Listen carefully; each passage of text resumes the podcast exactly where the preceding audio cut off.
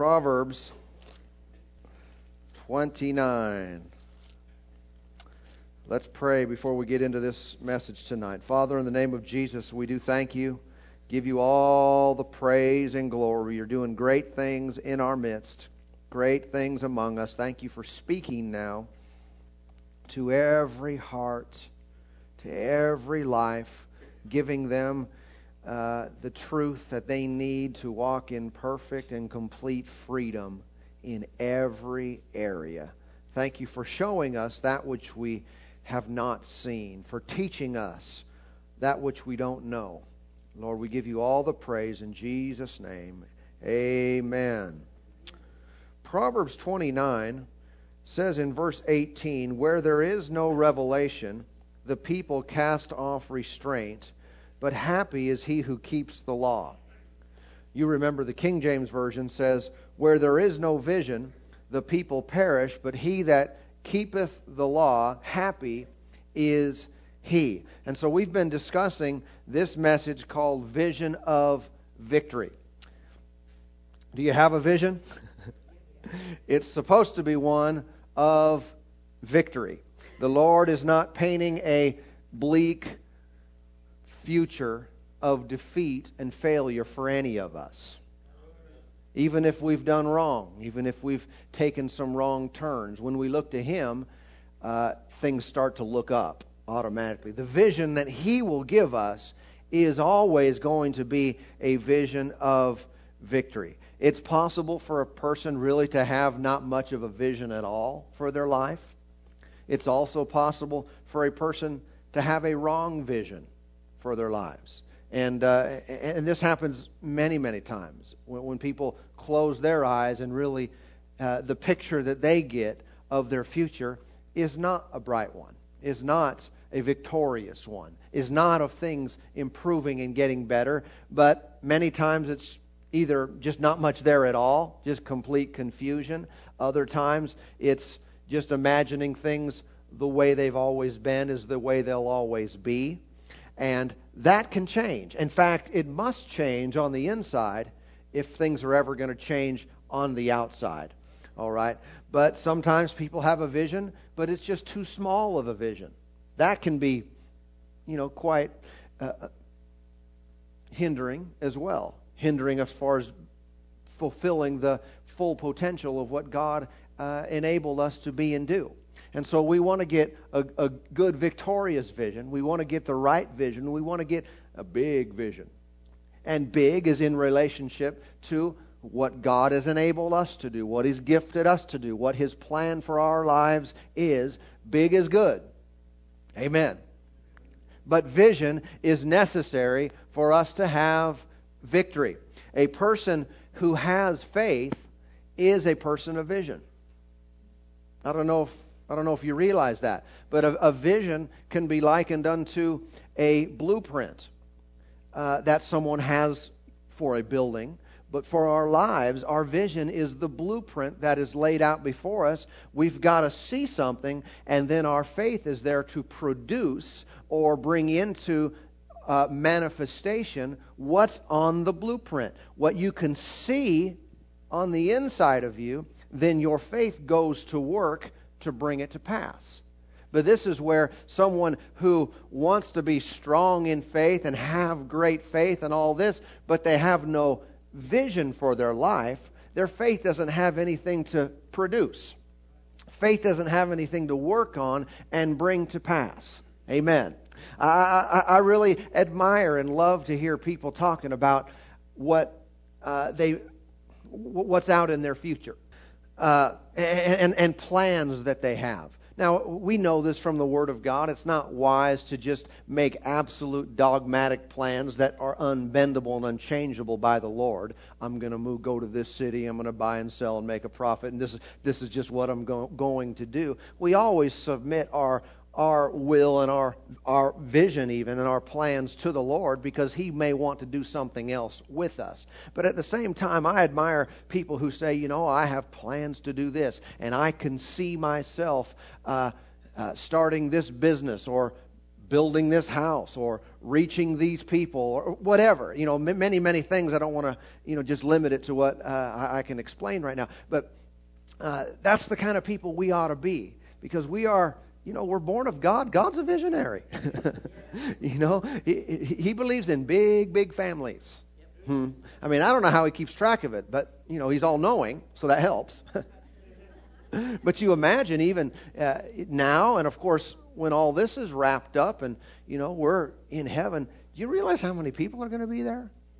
Plus all the angels, I don't know how many there are, a lot, because if the kids all have one, they're all ever before the face of the Father, there's a lot of angels around. And us, there's a lot of us. There's a whole lot of us. And God knows every one of us by name, knows the very minutest detail of every single person, knows how many hairs, or lack thereof, are on each and every person's head, right? He has got it together. But God believes in a big, big family. And I think big visions are nice. I believe they're godly. Praise the Lord. But it's important for us to have vision, because this is what our faith works to produce in our lives. Now, I want you to look also at 2 Corinthians chapter 4. These are kind of the two scriptures we've looked at that give us the basis of vision. 2 Corinthians chapter 4 and verse 18 says, "While we do not look at the things which are seen, but the things which are not seen. For the things which are seen are temporary, but the things which are not seen are eternal." And so we can see again, I want to bring out this point, we are specifically instructed to look at stuff that's invisible. Right. To see things that are not visible. In other words, we're not just supposed to live a physical life. How many know that we are not just physical beings? We are spirit, soul, and body. And for us just to live in the physical realm and ignore the fact that there's a spirit world out there is really dumb. I mean, to just live with half of what's available, half of what's there. And a whole lot of people in the world today, they're experts on everything physical, but completely ignorant of all things spiritual. And we're told specifically to look at that stuff. We are to focus our attention on things that we cannot see. One of the reasons for that is what he says here, because those things are unchangeable. There are things in the spirit realm that are eternal, but everything you see, everything physical, that is temporary, or it's subject to change. Praise the Lord. That's always exciting news. If there's anything about you in your life that's not right, anything that's not going real well, anything that's not functioning to its fullest capacity and potential, it can change. If I can see it, it's temporary. But I'm to focus on the eternal things of the Word of God and of the kingdom of God, which are unchangeable. They simply just do not move. You cannot, with any degree of explosive, with any degree of effort or human will, or what, you just simply can't change it. Remember, Jesus said, "Heaven and earth will pass away, but my words will never pass away." So whatever God has said, whatever words have come out of his mouth, they have been established as eternal, permanent fixtures. They will never, ever change. Nothing in existence can move them, can change them, can get it to not come to pass. Yay! Amen. No high court can overrule it. No political strategy can zap it down. There are things in our world that are changing all the time, but the Word of God will never change. It just really makes a whole lot of sense to base our lives on what God has said. And too often we put our confidence in everything we do based on what we see and what we feel. And that stuff is just not certain. It's just unchanging. Praise God that we have His Word. Amen. Amen. Amen. And so, again, we're looking at things invisible. Now, this subject of vision is something that God seemed to deal with people. We showed you how God dealt with Abraham that way concerning his the promise of him being the father of many nations. In another place, don't turn there now, but Genesis 13, the Lord said to Abram, after Lot had separated from him, he said, "Lift up your eyes now and look from the place where you are, northward, southward, eastward, and westward. For the land which you see, I give to you and your descendants forever." God wanted him to look. Lift up your eyes and see what I've given you. There's something about seeing things now, even in the natural realm, that can paint a picture on the inside of us that will guide us until we have it, until we go there. Oftentimes people in sports will use vision to improve what they do. Sometimes basketball players will stand at the free throw line and they will envision the ball going in. They're just using their imagination. They're using their mind, and they envision that ball going in. And oftentimes them doing that improves their percentage of making free throws. All right? They see success. They envision things working out for them. All right. It doesn't make a whole lot of sense for someone to imagine imagine that ball bouncing off the rim. That doesn't help. Sometimes when I play golf with people, I'll use the whole vision thing. If I hit a really bad shot and then someone else steps up behind me and does the same thing, I'll say, "Well, I messed it up for you. I gave you a bad vision." Bad vision to follow, or I blame, or the other way. If they hit a bad shot, I blame it on them when I do it. And just messing around with that kind of stuff. But here's the point. It's important for us to be able to see. And we're using our imagination, and we're not New Age and cultic. Not talking about, sometimes in Christian circles, people get so afraid of the mind because of some people who have gotten way out there, and they talk about the universe, the universe bringing to you things, and the stuff where they just disavow God and they get weird with it, and that's not right. But understand, the Lord made our minds.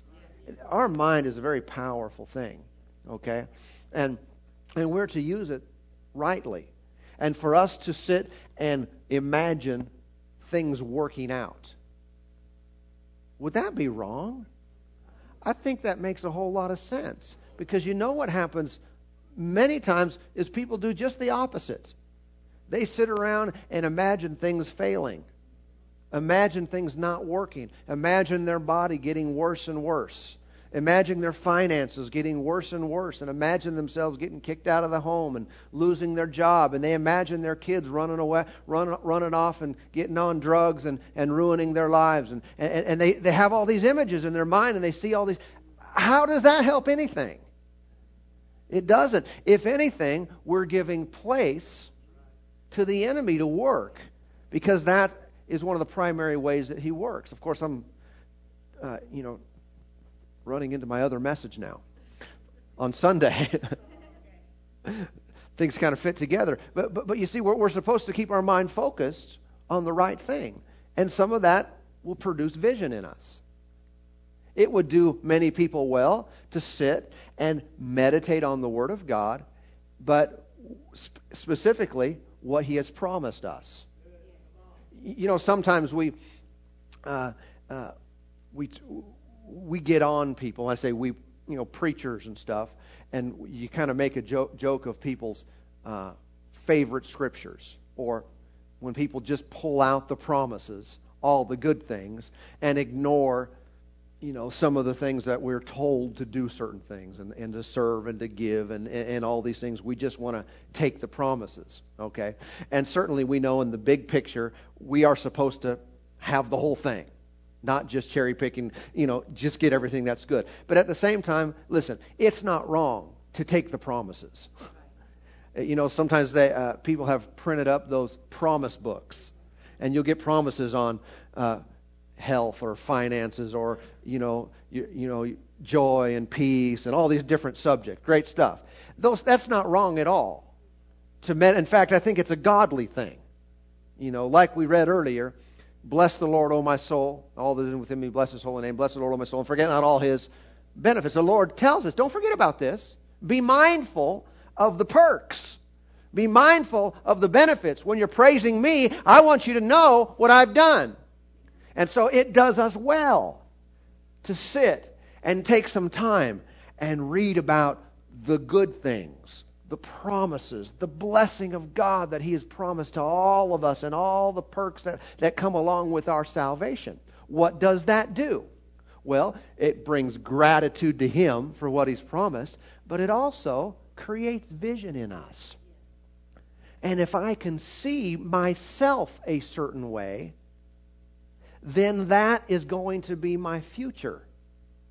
If I am sick and struggling in that physical area, I should get to the place where I can see myself completely healed and walking free from whatever infirmity that's within me. I'm not denying the fact that it's there. I'm taking radical steps to change it by changing the picture I have on the inside. I don't mean it's wrong. If someone comes up for prayer and they've got something glaringly wrong with them physically, I don't have to close my eyes and not look at it. Oh, I can't see that, bad vision. No, but we get to the place where we can look at it, but we know that's temporary, because we have another vision. Even though our physical vision says something is one way, we can see on the inside, I've got something more powerful than that, and I can see you walking. I can see you seeing. I can see you hearing, whatever the condition might be. I can see things changing. That's a vision from the Lord. Okay? And so likewise, just like we do this, seeing yourself, some of this might just seem real natural to some, and people have a hard time with some of it because it almost, they think it's too natural or too material. But again, the Lord wants us to remember his benefits. Many, many, many of the benefits of the Lord are material. They really are. Not the most important. The most important is I'm saved. Forgiveness of sins, right standing with God. But many, all through the Bible, the Lord makes promises concerning natural blessing. So, based on that, it is not wrong. In fact, it would be wrong for me not to. But it's not wrong for me to take some time and focus on that. What's the extreme? That's all we think about. The extreme is all I'm thinking about is material stuff, and I'm not thinking about serving or helping someone else or winning the lost. Okay, that's the ditch. But the other ditch is completely ignoring it. I think the Lord is not being blessed. He's not being appreciated in that area for what he's promised, because people are so afraid sometimes of talking about material stuff. Amen. So what am I saying by that? Well, what do you see yourself having? What do you see yourself driving? What do you see yourself living in? What do you see yourself eating? What do you see yourself wearing? What do you see on your finger? If you're single, see a nice one. What do you see? And some of these things might not be important to some, but different strokes for different people. But I'm just telling you, the realm of physical and material blessing is a real thing. And a person is not covetous because they take God up on his promises in that area. They're, in fact, giving him glory. Yay! And so what you see yourself in, having, doing, how do you envision your retirement if you're not retired, or even if you're a long ways from it? How can you envision it? Do you envision yourself living on Social Security? Is that what you see? And that's the extent of your income. I'd encourage you to change the vision. Right? Better giddy up, huh? Amen. I don't think it would be wrong for someone to, if they're wanting to upgrade their living, to go look at some things that are nicer than what they have, and just look. Pray in tongues while you're looking, and say to your friend or family member, spouse, or something, I can see us living in that. Now, not that one, maybe. You're not coveting someone else's stuff. I can see us having something like that. Instead of, you pull up to the stoplight and, you're putting out black and blue smoke. And someone else pulls up in something nicer and you think, wow. I could never have something like that. Well, you won't be bothered with it then. But if you want, you have to start changing the vision on the inside.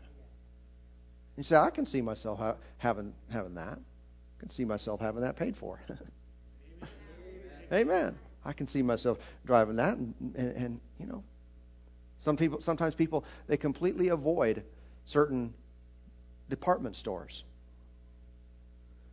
because those are just way too expensive. You might want to go through them. For one, they have sales. Just looking at it from a natural, practical side, sometimes people always shopping in the cheap stores because they think, I could never go to a place like that. My wife and I know people who won't eat at certain restaurants because they think they're too expensive, and they're really the same price at the restaurants they go to. They just have this image in their mind, oh, that's too expensive, we can't afford that.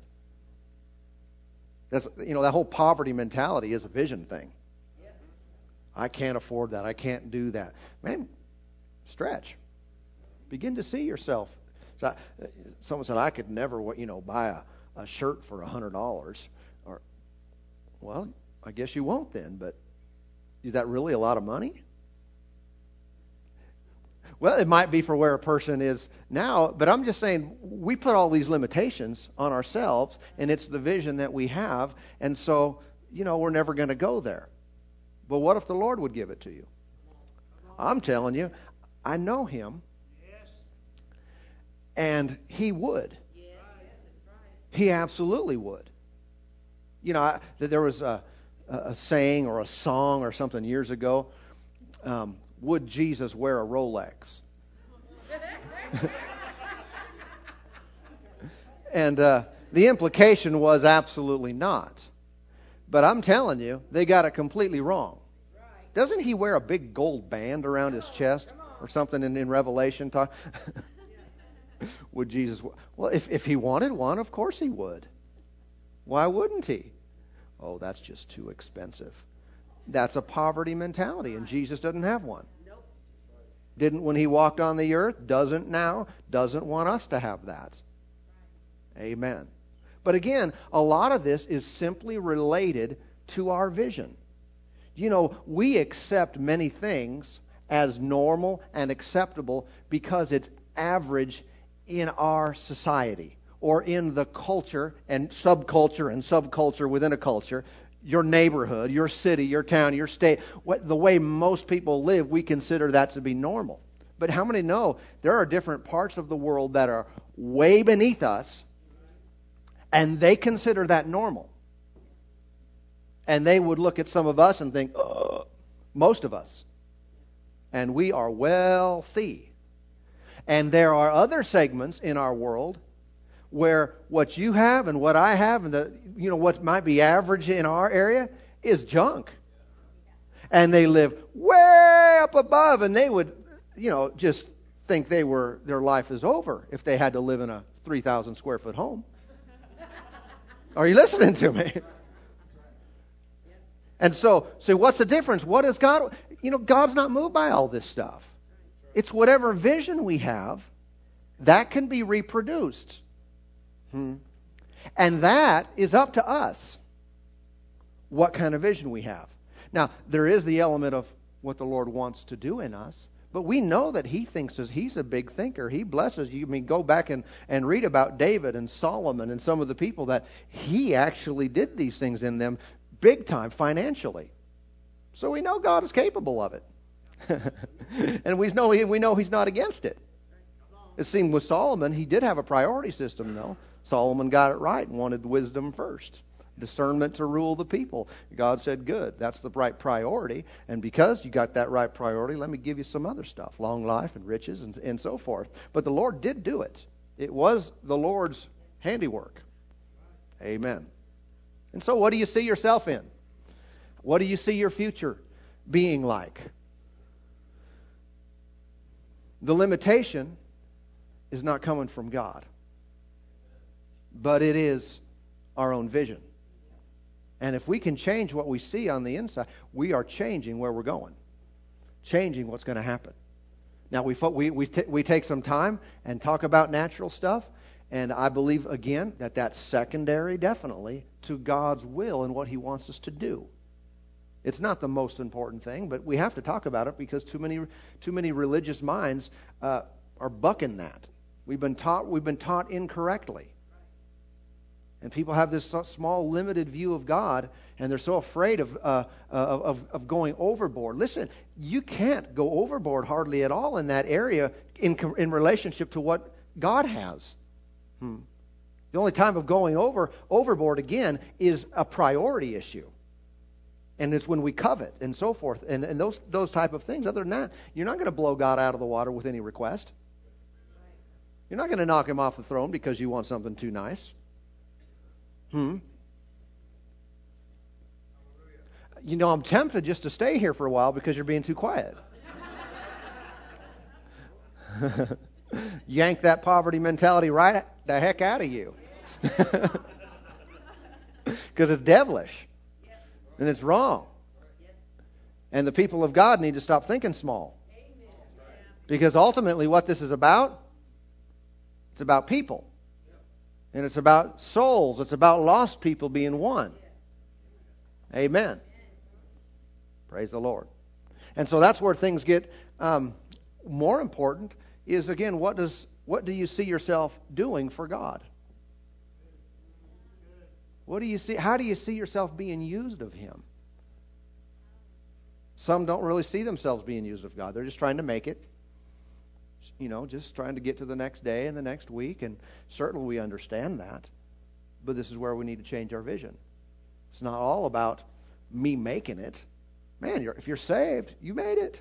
It's only going to get better in the big picture. And we need to have a vision for reaching somebody else. A vision for how God could use us. What he could do through us, not just to us. Amen. You know, I was thinking earlier about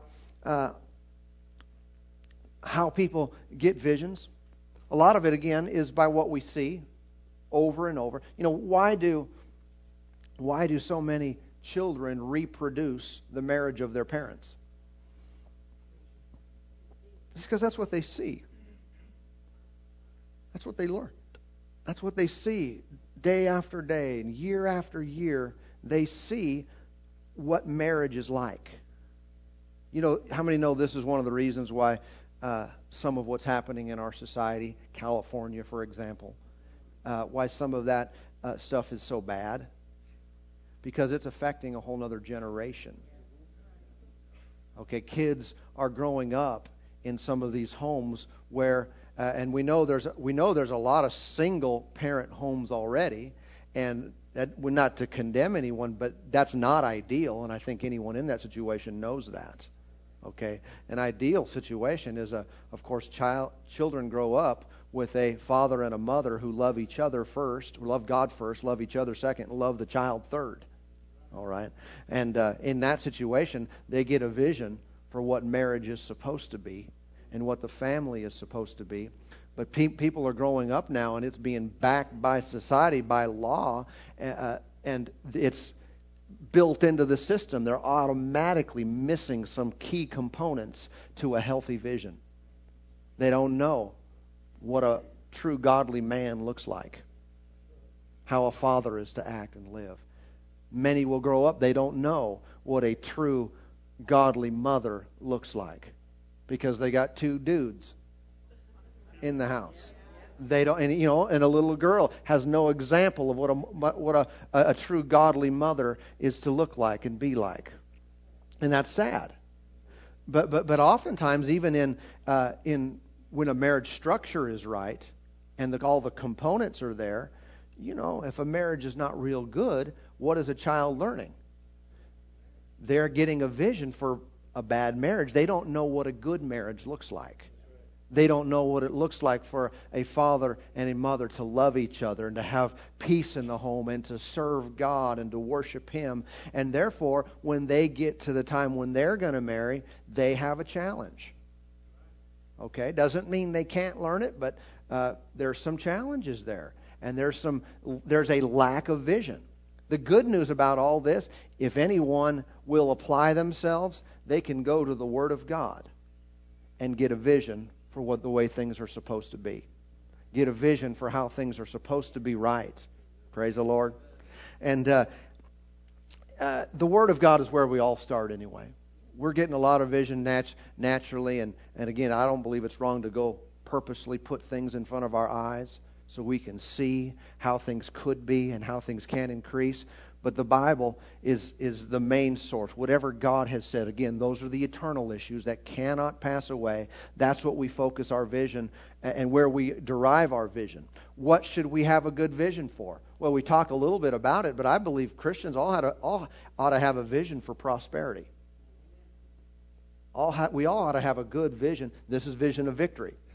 All had have a good vision for prosperity. How do we get that? We find out what the Lord has said and read what He has promised and made provision for ourselves in that area. I'm talking primarily financial prosperity in this context, even though it goes beyond that. Okay, you ought to get a vision for that. You know, how many know that the areas that the enemy attacks believers the most seems to be these three: your finances, your health, and your relationships. Okay, and that would tell me that I should have a vision, a strong vision for more than enough financially. I should have a strong vision for my physical health. Okay, how many know you? It's hard to do a lot for God if you're broke, because you're focusing on surviving. It's hard to do a lot for God even if you have a lot of money. It's hard to do a lot for God if you feel terrible.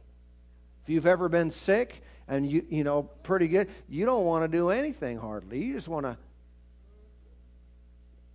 feel better.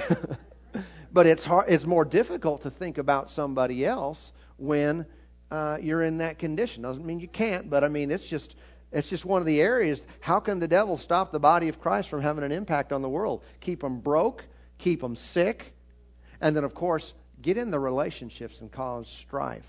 And caused disharmony in the home and broken homes and severed relationship from parents and children and husband and wife and all these kind of things. And if the enemy can get in, man, we've got so much to deal with. How can we think about a lost and dying world? We're sick and broke and ticked off. Feel betrayed and hurt emotionally and all these things. And how does a person like that ever make a real difference? Okay. Now, just a side note to that, we know when Job was in dire straits, he got things turned around by praying for his friends, didn't he? So I am telling you this, even if things are not working well, don't say, well, I heard it from the pastor, I can't do a thing till this is all straightened out. Well, oftentimes one of the ways out is by forgetting about your own situation and being concerned with somebody else and praying for them and helping somebody else out of their trouble and their problem, and that'll kick back on you. Praise the Lord. And so I need a vision for these areas. I believe we should have a vision for souls. We should have a vision for lost people coming to the Lord. Maybe you've not been much of a, quote, soul winner, where you've shared Jesus with others and prayed with them to receive the Lord. And imagine yourself doing it, though. Ask the Lord to give you a vision for it. All these things. I say ask the Lord as well. Yeah, we see these. Lord, give me a vision. Help me to see. Open my eyes. Help me to see myself being used this way. Amen. I remember what Jesus said over in the book of John. He said, whatever I hear my Father say, that's what I say. Whatever I see my Father do, that's what I do. And I've always wondered about that with what did he see himself? How did he see the Father do it? And I remember years ago back in Bible school, Brother Hagin used to say once in a while, he'd be ministering, all of a sudden he'd say, I had a mini vision, an M-I-N-I vision. And he'd say, I had a mini vision, I saw myself do this. And then he would go act that out, what he just saw in the vision. And I've always thought, that's probably similar to what the Lord Jesus meant when he said, I saw the Father do it, because how does the Father do things? He does them through us. And so very likely, and I can't say for absolute certainty, but the thing that Jesus saw the Father doing, he saw the Father doing it through him. And then he basically went out and acted out what he saw himself doing, which was the Father working through him. Okay. And these are the areas where we should get a vision and see ourselves doing stuff. If something seems real, difficult, I can't ever see myself just walking up to someone and asking them if they're going to go to heaven, or asking them if they've ever been saved. Well, let yourself see yourself doing that first. See yourself. Yeah. Turn the TV off for 5 minutes and say, Lord, show me a vision of me being used by you to win someone else to Jesus. Help me to see myself doing that. Amen. And that's a lot of times right where it starts. You see that enough, and it won't be long till you start acting it out, till you start living that out. Amen. Have a vision for a great marriage. Have a vision for success in your life. Let God's Word paint a picture inside of you of how things could be. God's Word will give you a graphic display of how life could be. May not be that way right now, or it may be part of it. And things can improve, and things can get bigger and bigger. Amen. Amen. I got a lot more, but I'm going to stop there tonight. Let's just take a moment, and let's take a few minutes just to put our minds on the Lord. Praise God. Let him show us stuff. There's certainly examples I can bring up, and I can say, get a vision for this. But there's some things I just really can't go there, because I don't know exactly what the Lord will show you. But I do know this, that the Holy Spirit, one of his purposes, one of his jobs, so to speak, in these days, is to show us things to come.